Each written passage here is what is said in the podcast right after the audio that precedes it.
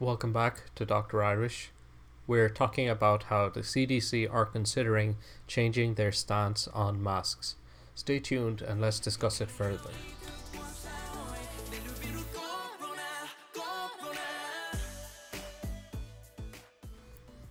As of right now, the CDC guidance on masks remains under development.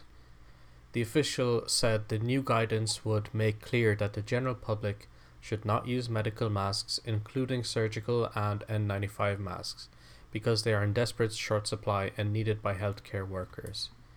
Instead, the recommendation under consideration calls for using do it yourself cloth covering or homemade masks.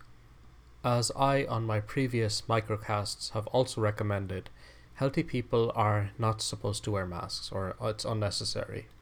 However, the situation is clearly changing there are more cases every day, and they seem to be doubling and even tripling in some places. As I've mentioned, the mask is not really that beneficial for a healthy person. It's more to prevent the spread from someone who's infected.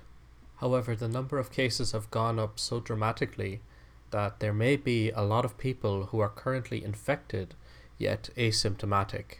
This is essentially why the CDC are considering this recommendation so that those asymptomatic people would limit the spread of the virus.